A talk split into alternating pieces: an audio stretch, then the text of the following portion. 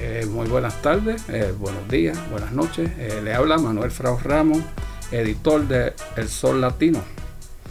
Le damos la bienvenida a otro programa más de El Sol Latino Podcast 413, hoy 6 de julio del 2023. Este es el episodio número 81. como siempre, le damos la bienvenida estamos produciendo directamente desde el oeste de Massachusetts. En el caso particular de hoy, estamos produciendo por segunda vez desde Holyoke, las nuevas facilidades de Holyoke Media. Y nos acompaña Johan Rashi Vega de Holyoke Media. Como siempre, le damos la introducción de los eventos que vienen el mes que viene. Entre ellos, Fiestas patronales de Julio el día 3, 4, 5 y 6 de agosto. Hasta ahora han confirmado la participación de Manuel, Manny Manuel, Michael Stewart, Óptimo y la banda Algarete. Ese mismo mes, al fin del mes, 25-26, va a ser el primer New England Latino Festival preparado o organizado por Hispanic American Library de Puerto Rico Cultural Center en Riverfront Park, Springfield. Septiembre 17, la parada puertorriqueña de Springfield, que va a ser la número 33, bajo el lema Nunca olvides tus raíces. La gran mariscal va a ser la Gualesca Lugo de Jesús. Y por último, en la noticia le daremos más detalles en el futuro la doctora Yomaira Figueroa será la nueva directora del Centro de Estudios Puertorriqueños, conocido como Centro, en Hunter College. Eh, Figueroa va a reemplazar a la actual interina Yarimar Bonilla, que aceptó posición docente en Princeton University, New Jersey. Bueno, el tema de hoy va a ser una conversación con Iresneri, Alicea Flores y el mundo de la genealogía. Bienvenida. Gracias, gracias. E, e, es un tema que mucha gente, o no, incluyendo a mí, no sabemos mucho de ello. Pero vamos a empezar, ¿qué es genealogía? ¿Cómo tú me explicas básicamente qué es eso? La genealogía es el estudio de la historia familiar a través de hacer un árbol genealógico. En otras palabras, hacer un árbol genealógico es, uh, es construyendo la historia basándose en tus abuelos, después sigues a tus bisabuelos, tatarabuelos y sigues por ahí para arriba. uh, y pero es un poquito más allá, o sea, esa es la forma más básica de explicar, porque es bien profundo. Uh, ver es una forma de conectarse con sus raíces, una forma de conectarse con su, su historia familiar que muchos de nosotros no, desconocemos. Y es un, bien, soy bien apasionada sobre el tema. Cuando pensamos en eso, pensamos en acta de nacimiento, claro. licencias de conducir. Sí. Explícame cuál es el proceso básico de cómo tú... Es un estudio bien basado definitivamente a través de documentos genealógicos, en otras palabras, o documentos vitales como actas de nacimiento, actas de muerte, actas de, eh, de matrimonio, censos, en el caso de Puerto Rico, el censo de Estados Unidos de, eh, desde 1910 y también existen censos de, de antes, de cuando era España, que son estos documentos que nos dan información sobre las edades que hacían, que hacían uh, a través de ocupaciones, cuáles eran sus ocupaciones, las quién eran los que componían la familia, toda esa información lo hacemos a través, o sea, lo obtenemos a través de todos estos documentos y vamos básicamente poniendo la historia familiar. esa investigación es física o es se puede conseguir información a través de los del internet. Definitivamente ahora gracias a la bueno, a la tecnología ha cambiado definitivamente el mundo de la genealogía porque le ha abierto la oportunidad a muchas personas a tener esta oportunidad de, obtener esta información porque muchos de los documentos ahora han sido digital, están en línea a través de Family History Library en Salt Lake. Eh, Family History Library este, es la... Básicamente se puede decir los eh, a donde ellos se encargaron, es son la iglesia mormona, pero los mormones como tal, por costumbre, siempre se han dedicado a hacer su genealogía. Y a través de muchos años, de muchos años que ellos han estado, han podido obtener mucha información a, de, a través de todo el mundo. O sea, Family History Library tiene bibliotecas y centers a través de todo el mundo. Y han tienen ahora acuerdos con sociedades de, de, genealogía en diferentes países, bibliotecas, y han podido ayudar todos estos, eh, todos estos países a digitar sus documentos. y lo han sido disponibles ahora. Por lo tanto, tú vas mucho más allá de Puerto Rico y los puertorriqueños. Sí, sí, me he hecho disponible a, los otros latinos porque nosotros ahora mismo el mundo de genealogía, o sea, yo no soy, no soy, no somos un grupo muy grande de latinos genealogistas. Y pues, eh, sí, obviamente siendo puertorriqueña, empecé con Puerto Rico, me dedico mucho a Puerto Rico, pero también ayudo a mucha gente de México, ayudo específicamente Jalisco, Michoacán, este, Chihuahua, Ahora estoy en... Ah, también estoy en El Salvador, específicamente Santa, Santa Ana, La Libertad, esos departamentos. cuando vienen a donde mí, yo trato de ver si hay, que hay disponible primero que nada, porque desafortunadamente sí hay países como Colombia que ahora mismo Family, Family, eh, the Family History Library no tiene mucho disponible en su en su portal y hay que hacer una forma diferente. Ahí yo digo que sí, que es más necesario ir y estar más, eh, poder conseguir a alguien de Colombia. Cuba es otro país que es un poco, uh, sí tiene su, es difícil un poquito. Hay algunas cosas que han sido digitadas y hay transcripciones disponibles a través de la Sociedad de Genealogía de Cuba en Miami y a través de la Universidad de Miami en línea y, hay muchos trabajos genealógicos también, pero a veces hay ciertos países que hay que ir un poquito más allá. Pero sí, yo me, me hago disponible porque sé la necesidad que hay de muchos poder conectarse con sus raíces. Tú también incluyes a los afroamericanos en, tengo, fíjate, sí, tengo una investigación afroamericana eh, y así, sí, básicamente sí. Si alguien necesita ayuda, yo busco la forma de poder, porque no somos muchos y muchos genealogistas también llega al punto que se les hace difícil coger más investigaciones. Y si puedo, trato y si tengo, me he hecho disponible a ese estudio, incluso estoy cogiendo un curso a través de la Sociedad de Genealogía Nacional Ah, para expandir un poquito más en, el estudio de la genealogía afroamericana. Y también tengo una de, ¿cómo se le dice? American Collections. Eh, en, el caso de Latinoamérica, yo asumo que la Iglesia Católica, que por lo general tuvo un buen mecanismo de documentar la colonización, tiene grandes depósitos de documentos. ¿Esos están accesibles a todo el mundo? Muchos de, las, de los registros parroquiales están disponibles por Family History Library. No se va a negar que sí han habido documentos que desafortunadamente por el tiempo se han perdido. Pero, por ejemplo, en Puerto Rico, muchos de los pueblos de Puerto Rico sí tú puedes ir y puedes accesar esta, esta colección. Y uh, yo he podido Puerto Rico han habido, hay registros parroquiales que llegan hasta los 1780 por ahí. Y es posible. Y en México eh, también, eh, en, Salvador, hay muchos disponibles. Porque básicamente con la iglesia, en eh, por el colonialismo, primero em, se empieza con los registros civiles porque después... Perdóname, ¿qué es un registro civil?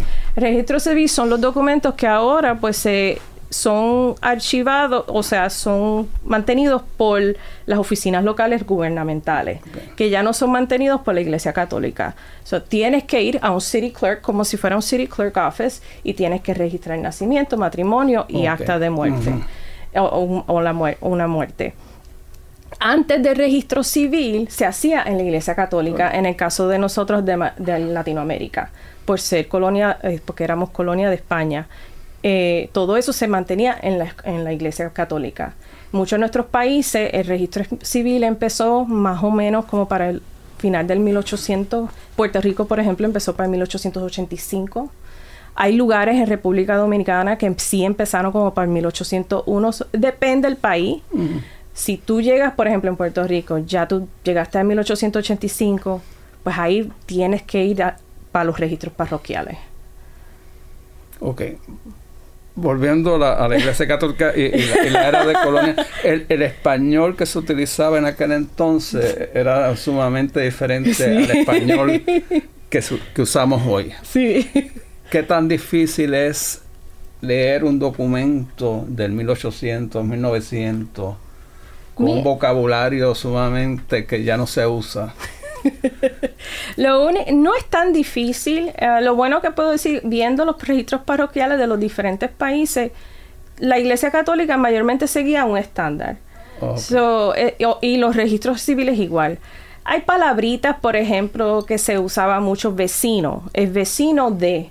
Pues nosotros, obviamente, vecino para nosotros hoy en día es vecino de una persona que vive al lado de tu casa. En este caso, en los, en los documentos, quiere decir que es, la persona vive en ese momento en ese pueblo, no necesariamente, necesariamente originario de ese, pueblo, de ese pueblo. Eh, es su residencia. Es su residencia. Eh, en, el barrio, en la ciudad, en el pueblo. Y eso es bien común, en, por lo menos lo he visto en todos los documentos de, bueno, a través de todo, México, El Salvador, República Dominicana. La pregunta que me llama la atención es ¿por qué te, te interesó esto? a mí me gusta la historia, pero no soy, no para ese tipo de historia.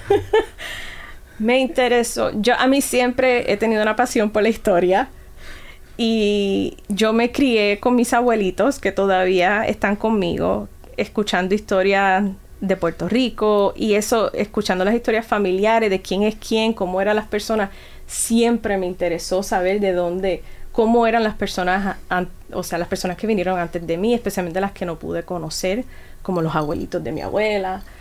Y, poco a poco, después obviamente al mudarnos para, acá, para los Estados Unidos, y al tener a mis propios hijos, quería poder tener, darle, poder darles esa, esa, esa información, que tengan esa conexión a Puerto Rico, específicamente para mí. Y, ahí por ahí fue que empecé también porque yo no conocía de mis abuelos paternos. Mi, abuela murió cuando mi papá tenía 10 años y mi abuelo murió cuando yo tenía 6. Y yo soy tan apegada a mis abuelos maternos que siempre tuve esa curiosidad sobre ellos, que fue lo que me abrió el camino. ¿Y tú decidiste coger cursos o ¿Buscaste ayuda de alguien profesional? Al principio, hace 11 años atrás, empecé yo sola. Que puedo decir, por eso es que me gusta enseñar mucho sobre los errores que uno puede cometer, porque yo los cometí. Entonces, y vi también la necesidad que hay, la falta de... Vi muchas cosas como persona empezando este, en, en base de nosotros los latinos. Entonces con el tiempo sí, empecé a buscar, me interesó tanto, encontré mi pasión, empecé a hacerse, me, hice miembro de las diferentes sociedades de genealogía, empecé a, coger cursitos y entonces hace como tres años atrás, pues oficialmente cogí un curso con el Boston University y, me, y tengo certificación ahora. Eh, me imagino que no es lo mismo estudiar las raíces genealógicas de los puertorriqueños que de los salvadoreños, por la forma, la manera que ellos llegan a los Estados Unidos. Es diferente, sí. Hay unos vacíos, eh, eh, especialmente entre los salvadoreños, porque cruzaron la frontera de una manera diferente, que muchas veces cuando tú hablas con ellos, ellos hablan hasta cierto punto de apodos. no de nombres completos o, de región, no. ¿Cómo tú bregas con ese tipo de información cuando la información no está completa? Nombre, apellido, pueblo donde es la mamá, del papá. Tengo que buscar, especialmente en Salvador, eh, los registros civiles en Salvador se distinguen como República Dominicana porque no tienen información de los abuelos. En Latinoamérica, muchos de nosotros, eh, muchos de los registros y los eh, registros civiles tienen información de los abuelos, que es increíble. Eh, ahí se obtiene mucha información. Tengo que estar más pendiente a quienes fueron los the godparents, los padrinos tengo que estar más mm. pendiente a quién fueron los que los witnesses, perdón. Los testigos. los testigos. Y tengo que estar más pendiente a cómo se la familia se está relacionando. Tengo que hacer mucho, eh, a lot of history research. Um, y porque no puedes hacer genealogía sin hacer eso. eso, la, la historia, o sea, empezar a hacer, tienes que buscar información sobre la historia del pueblo, qué pasó, quiénes fueron sus líderes y de ahí uno sigue expandiendo. Por lo tanto, tú haces trabajo de antropología cultural y antropología histórica, sin, sin, decir el nombre. Porque eso es lo que ellos hacen. Tienes que hacerlo. Especialmente cuando sí hay mucho hueco, hay, hay documentos que se perdieron porque cada de nuestros países, bueno, hubieron guerra, hubieron también situaciones de, la, de atmosfóricas como huracanes y y pues, y sí, afectaron la disponibilidad de algunos documentos. Es interesante cómo en años recientes el, interés por la genealogía se ha vuelto cada vez más presente en la, en la población general. Y pues a consecuencia de esto y viendo que hay una, una posibilidad de hacer negocio de esta, de esta práctica, pues han surgido servicios en los que uno provee una muestra de una muestra biológica con DNA para entonces poder hacer un, rastreo genealógico y basado en cuánto uno paga es basado en cuánta información uno recibe. En mi entender, mucha de esta información está basada en la investigación, que el trabajo que tú haces crea y genera. Entonces, ¿cuán confiable o cuán efectivo es el pagar por un servicio de este tipo para conocer el antecedente histórico basado en el DNA, que sí es eh, científicamente una una base muy importante, pero que no tendría función, función alguna de no ser por la investigación que tú haces como genealóloga. Eso es lo único que yo creo en el DNA, sí pienso que es un eh, buena información. Nunca requiero que alguien tenga que hacer el, DNA, porque para mí es una, es una, una decisión ah, personal de la persona si quiere hacerlo. Eh, porque de verdad, el DNA nosotros lo utilizamos como otro recurso de información. O sea, no es, o sea, el DNA dijo esto, ya. No, tenemos que tener también evidencia documental de que que, es posible que pueda también corrobar esa información. Y este, eh, yo considero que es depende. Sí hay situaciones que sí ayuda bastante, por ejemplo, situaciones de personas que son adoptadas y no tienen ninguna información biológica. Pero, por ejemplo, yo si miro la, el DNA de una persona, yo rápido voy y a buscar, investigar, veo la información, veo con quién puede ser que estén conectados y los documentos al final al cabo son los que me dan la información final. No hay forma de hacer una cosa sin la otra. o sea, tienes que hacer el DNA nada más, no. Tienes, tienes que también investigar y corrobar todo, si puedes documentar. Ok, esto nos lleva a, a uno de los temas que vamos a mencionar hoy. Eh, aquí tienes dos miembros de la Biblioteca Pública de Holyoke. y tú estás programada a tener unos talleres sobre el tema. ¿Nos puedes hablar qué debemos esperar de esa reunión contigo el día de... Yo espero poder, obviamente, inspirar a las personas a hacer su genealogía, a poder, si hay una persona que ayudarlos a, que vean las diferentes estrategias que nosotros los genealogistas usamos, porque hay muchas estrategias que las personas no conocen y espero poder pues empezar a llenar a las personas de información que vean las posibilidades y no se, no se dejen llevar por lo que no hay y que se concentren en lo que hay. Ah, porque hay tremendo, hay mucha información allá, o sea, eh, hay tantos genealogistas latinos, sociedades de genealogía que están haciendo tremendo trabajo en preservando nuestra información, especialmente la Sociedad Puertorriqueña de Genealogía. Es increíble lo que estas personas han hecho para preservar nuestra información eh, libros genealógicos, proyectos genealógicos que te pueden ayudar y muchas personas no conocen de toda esa información. Está Moisés Garza, que es un genealogista de México y tiene información, libros de genealogía y muchas personas no conocen nada de esta información y eso es lo que yo espero es poder que ellos vean las posibilidades y expandan un poquito más allá de lo que simplemente están Cuando tú hablas de estrategia, ¿a qué tú te refieres? Pues por ejemplo, en, en el caso de Latinoamérica es bien importante ir más allá. Hay mucha gente que, pues, voy de abuelo a mi bisabuelo y de mi bisabuelo a mis tatarabuelos. Pero no se, no bajan a los tíos, a las tías y a los hijos, a, su, a los nietos. Es bien importante bajar a los nietos, ya que los registros civiles y algunos de los registros parroquiales mencionan información de los abuelos y nos pueden dar más información. A veces, bueno, es por un, en un caso que yo tuve, fue el documento de un nieto que yo por fin pude eh, identificar de dónde era el abuelo de esta persona en España, porque ningún otro documento me decía el nombre del pueblo. Y fue el documento el de nacimiento de un nieto que, me, que lo, por fin lo confirmó. Por eso es bien importante. sí, es más trabajo, es más profundo, pero como yo siempre digo, es mejor cogerlo suave. No es un, es un, perdón, es un maratón, no una carrera. Bueno, eh,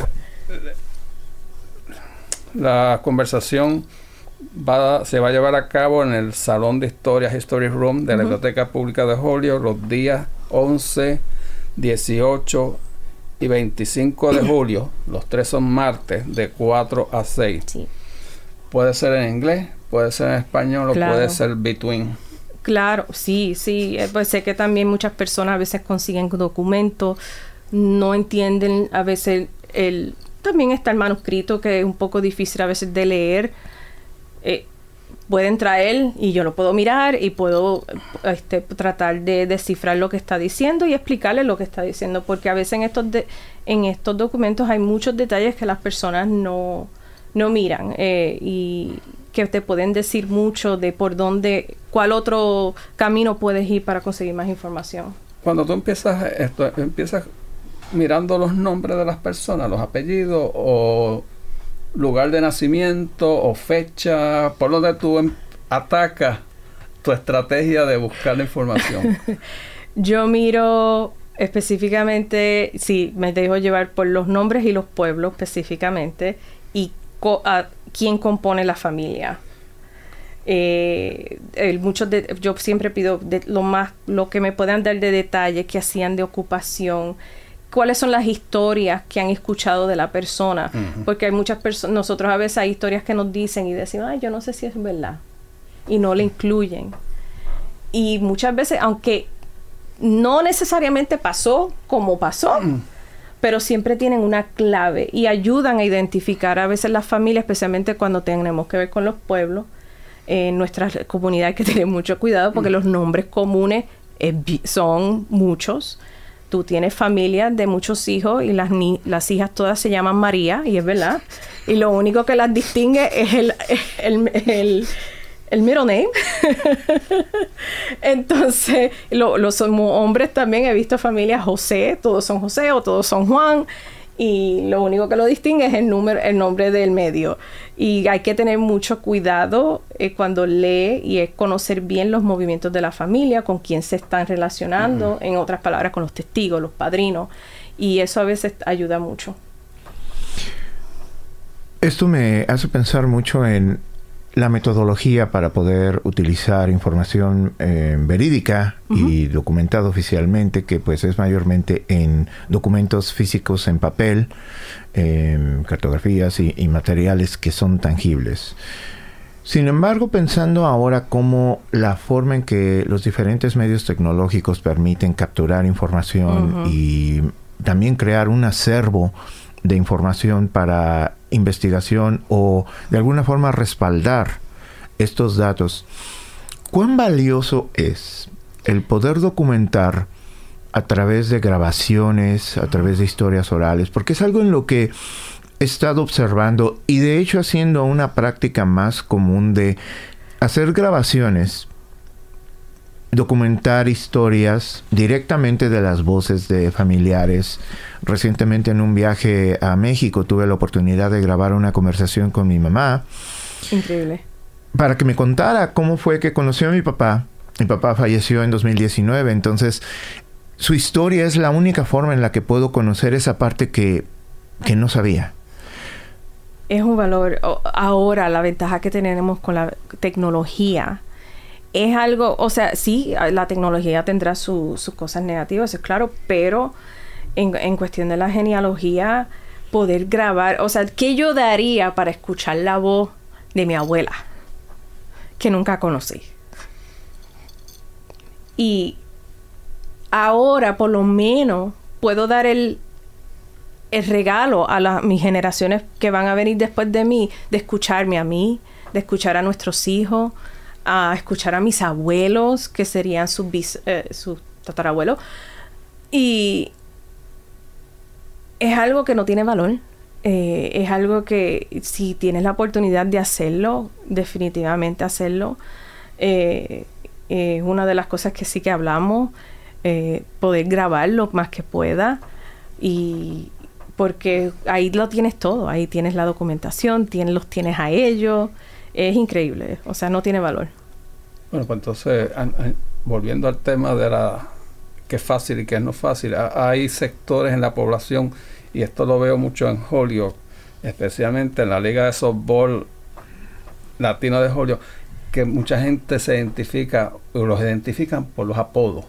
Muchas veces no saben el nombre completo y cuando yo pregunto, mira, toma esta foto de este bateador, ah, Pepe el Zurdo Ok, pero ¿cómo se llama? No, todo el mundo lo conoce como Pepper Zurdo. Ok, pues Pepper Zurdo, ¿no? Ese tipo de, de relación, algunas veces es difícil tú. Sí.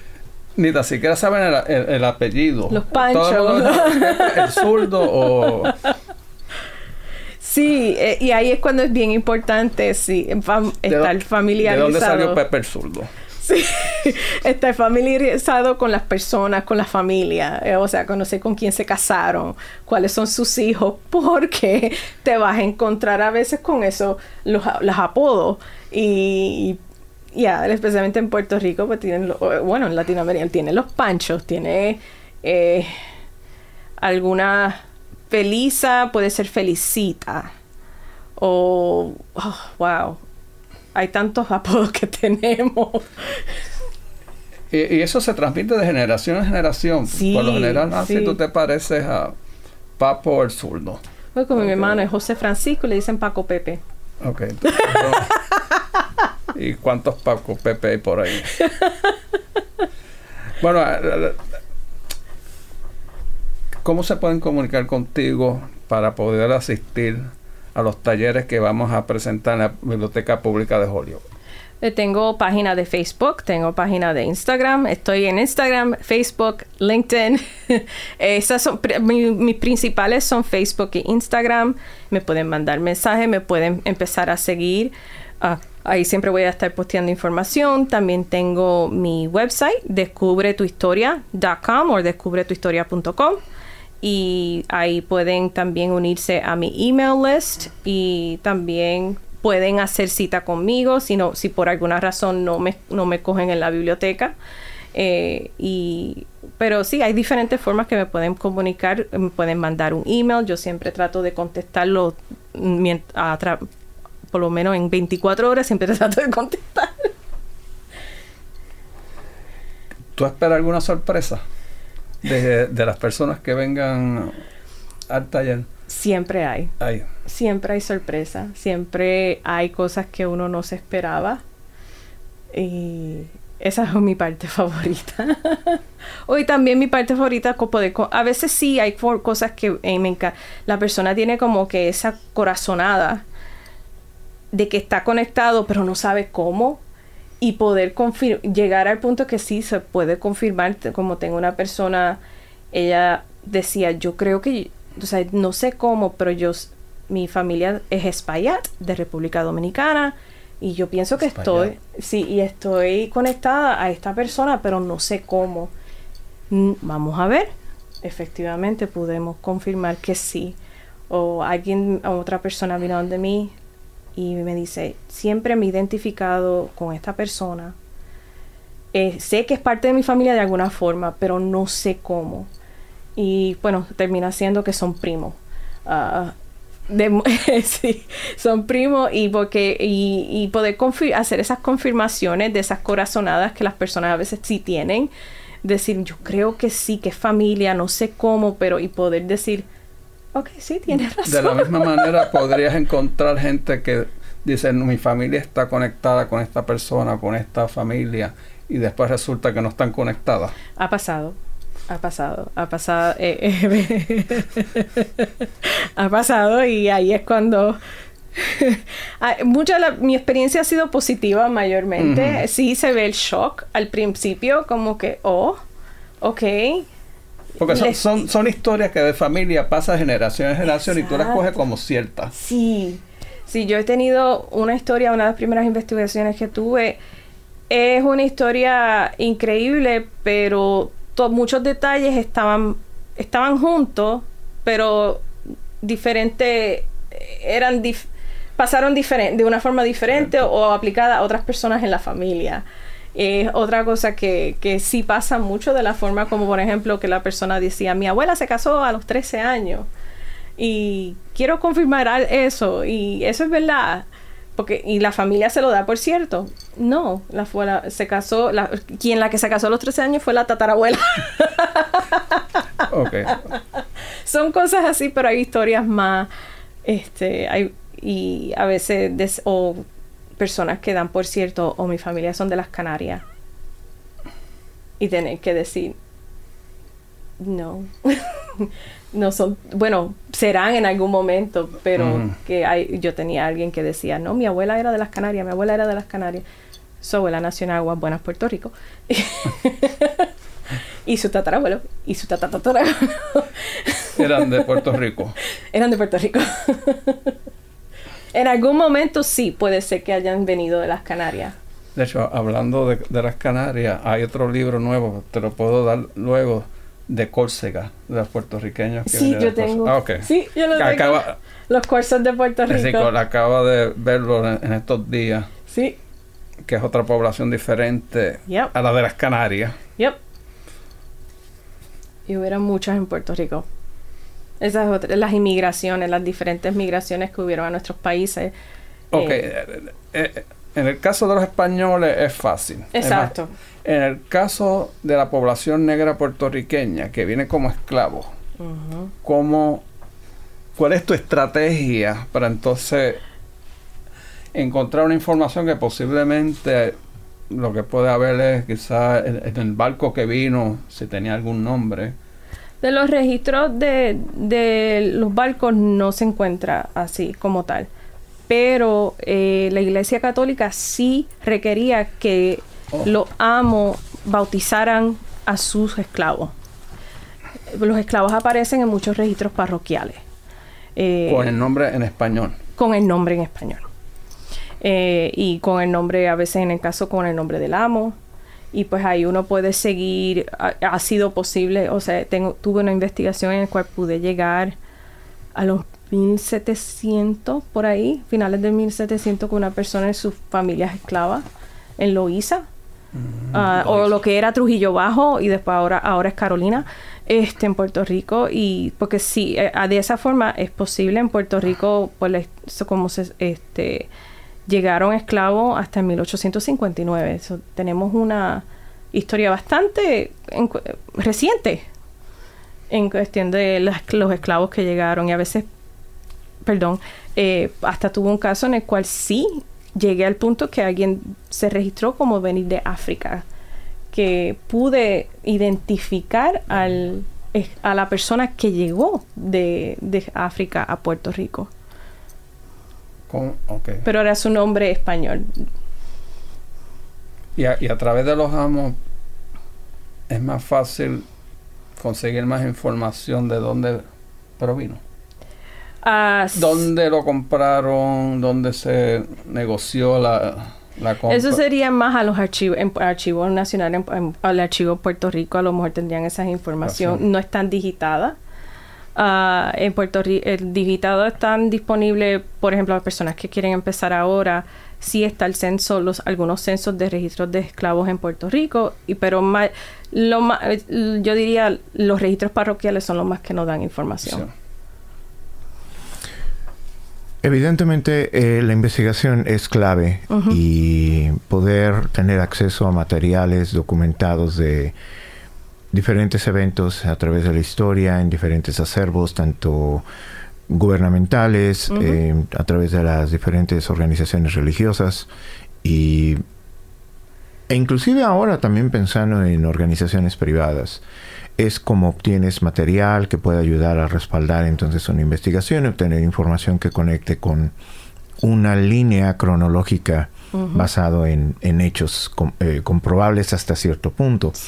¿Cuál sería en tu perspectiva con todas las ventajas, pero también los retos que existen actualmente, algo que quisieras que estuviera disponible ahora para poder ayudar a que tu trabajo sea más fácil? Bueno, depende del país. En Puerto Rico, la diócesis, la diócesis de Mayagüez y de Arecibo no han permitido que se, que esos registros parroquiales sean digitados y todo el tiempo seguimos orando que eso por fin pase. Eh, creo que sería es, eso, ah, en, básicamente en la, iglesia católica, depende de las iglesias, que se hagan más disponibles, que vean la importancia de lo que es para nosotros. Sé que algunos de estos documentos están delicados, pero es bien triste pensar que, están, que se vayan a perder. Ah, ahora mismo tenemos documentos en San Germán, en Puerto Rico, que llegan bien lejos o, uh, por ejemplo, yo creo que ya para los 1600 y no se puede ni llegar, no, están bien delicados y no estamos permitidos ahora a ir y, ver esos documentos. Y espero algún día poder que, pues, que, que se den cuenta de, de la ventaja que hay y la importancia de esta, algunas de las iglesias católicas que todavía se, se rehacen a, a, a dar esa disponibilidad de esos documentos. Entiendo pero a la misma vez se van a perder. Ah, se van a perder ahora mismo en Manatí, Puerto Rico, la mayoría de esos documentos se perdieron por la forma que se archivaron. Se archivaron porque las iglesias, pues, en esos tiempos no tenían aire acondicionado, no estaban. y muchos de ellos se, se, se, echaron ¿Tú tienes acceso a, a los archivos en España? En España tenemos el database Pares eh, digitado y también está el archivo de, la, de las Indias en Sevilla. Ah, algunos de sus documentos están digitados y también pues uno puede, puede ir personalmente y hacer cita y tener acceso. Hmm. Ese es mi sueño, ir a Sevilla. Ir a Sevilla. bueno, ¿Qué otra información le podemos preguntar? ¿Cuál es tu, cómo tú te ves de aquí a 10 años como investigadora de genealogía? ¿Cuál es tu visión profesionalmente y, como parte de, de Holio, que muchas veces encontramos gente que quisiera saber mucho más de su familia. Luego sabe quizás que vinieron de Salina, Orocovi, los apodos de la mamá, el abuelo. Hay personas que a veces ni saben de qué pueblo. Algunos saben que, oh, creo, son de Puerto Rico. Me veo, yo espero en 10 años seguir haciendo lo que estoy haciendo, porque yo lo digo, no me quiero, yo no me quiero retirar de esto. Lo, es mi pasión, no trabajo, ya no trabajo.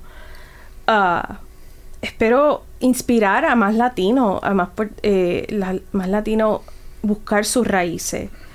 Eh, hay mucha historia de, nuestra historia que no está disponible a nosotros en las escuelas porque, pues, es, como, es lo que es, pero nosotros, por ejemplo, hubieron puertorriqueños que, que pelearon en la regla, en la guerra de la Revolución Americana.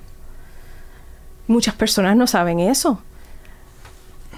Que hubieron puertorriqueños mexicanos que pelearon en esa guerra en, en Louisiana, en la, en la batalla de Baton Rouge, por, este, fueron los españoles que ayudaron para que no entraran los británicos por el sur. Y bueno, fueron nuestras los, este, personas de México, de Puerto Rico, de República Dominicana, que ayudaron, que también manten, este, fueron parte de esa batalla. Y muchas personas no conocen eso, de que, qué lejos nuestra historia va, que nosotros también estuvimos aquí. Nosotros también, esta, nosotros somos una gran parte de esta historia. Tú, traes un buen punto, que muchas veces, ejemplo, yo lo encuentro periodistas, políticos, educadores, que hablan de un de su profesión sin tener ningún contexto histórico de cómo evolucionó muchas de las cosas. Ejemplo, eh, eh, en el hecho del periodismo, tú tienes que tener una, una, una, un marco histórico de cómo los medios de comunicación evolucionaron y cómo la palabra y el mensaje se utilizan para una cosa y para la otra, y especialmente en, esta época donde la, el mensaje muchas veces te puede ayudar a tomar decisiones erróneamente en el caso tuyo, tú tienes que saber historia. Sí, eh, eh, tiene. Tienes que saber, tienes que saber. Eh, es importante saber, volvemos al el hecho de que Florida fue colonia de España, Texas, Utah, California, Arizona, todo, aparte que afuera de Florida, todo eso era parte de México y eso es bien importante porque en algún momento vas a empezar a ver documentos en español. Yo en Texas llegó el momento que veo, empiezo a ver documentos en español. Porque Texas no se hizo estado o parte de la nación, eh, creo que para 1845, algo así. Eh, y es bien importante conocer esa historia también para saber por dónde vas a ir por los documentos. Por lo tanto, otra variable es saber un segundo idioma es importante en esto. Sí, en el caso de nosotros sí. Porque si tú hablas inglés nada más que de hecho fue que estaba leyendo un artículo solamente de la de alguien que puso algo en Facebook diciendo que ella había aprendido mucho de historia del Caribe, no con sus profesores blancos de historia, sino con una dominicana que sabía español, inglés y francés. Por lo tanto, utilizó información que los otros dos, eh, sus profesores en la, universidad no tenían acceso porque no sabían el lenguaje. Esta dominicana hablaba español, hablaba inglés y hablaba francés. Por lo tanto, le, dio mucha más información sobre historia caribeña que lo tradicional. Por lo tanto, el lenguaje limita o te da acceso a una información que de otra manera tú no la consigues. Exacto, sí. Eh, eh, definitivamente saber el español es otra cosa que me gusta hacer eh, disponible a las personas, los latinos, que español no, se, no es su primer lenguaje, ah, porque muchos de ellos esto también es lo que les da pausa a, hacer, esta, hacer esta investigación. es posible porque España sí fue bien eh, tenía su forma estándar del lenguaje que usaba y es una forma es, es, posible aprender algunas palabras para navegar los documentos pero sí en cuestión de la historia ahí cuando tienes que eh, sí es bueno saber inglés a mí, español eh, República Dominicana también cuando estuvo fue brevemente parte de Francia. Yo he tenido que ponerme a, yo a ponerme a leer un poquito de francés. Eh, eso es bien importante. Bueno, Iris, Neria Alicea Flores, ¿me puedes repetir qué días tú vas a estar en la biblioteca? Voy a estar el día 11 de julio, 18 de julio y el, 25. Eh, el 25 de junio, julio Eh, todos van a ser martes de 4 a 6. ¿Cómo se pueden comunicar contigo? Me pueden mandar un email a través de mi website, lo pueden obtener de descubretuhistoria.com o descubretuhistoria.com. También me pueden seguir por Facebook o por Instagram por Descubre tu Historia. Eh, bueno, le damos las gracias hoy a Johan Rashi Vega, que estuvo de, sustituyendo a nuestra colega Natalia Muñoz. Espero que volverla a ver, que esté muy bien. Ireneri, muchas gracias. Muchas gracias a ustedes. Y nos vemos en la próxima.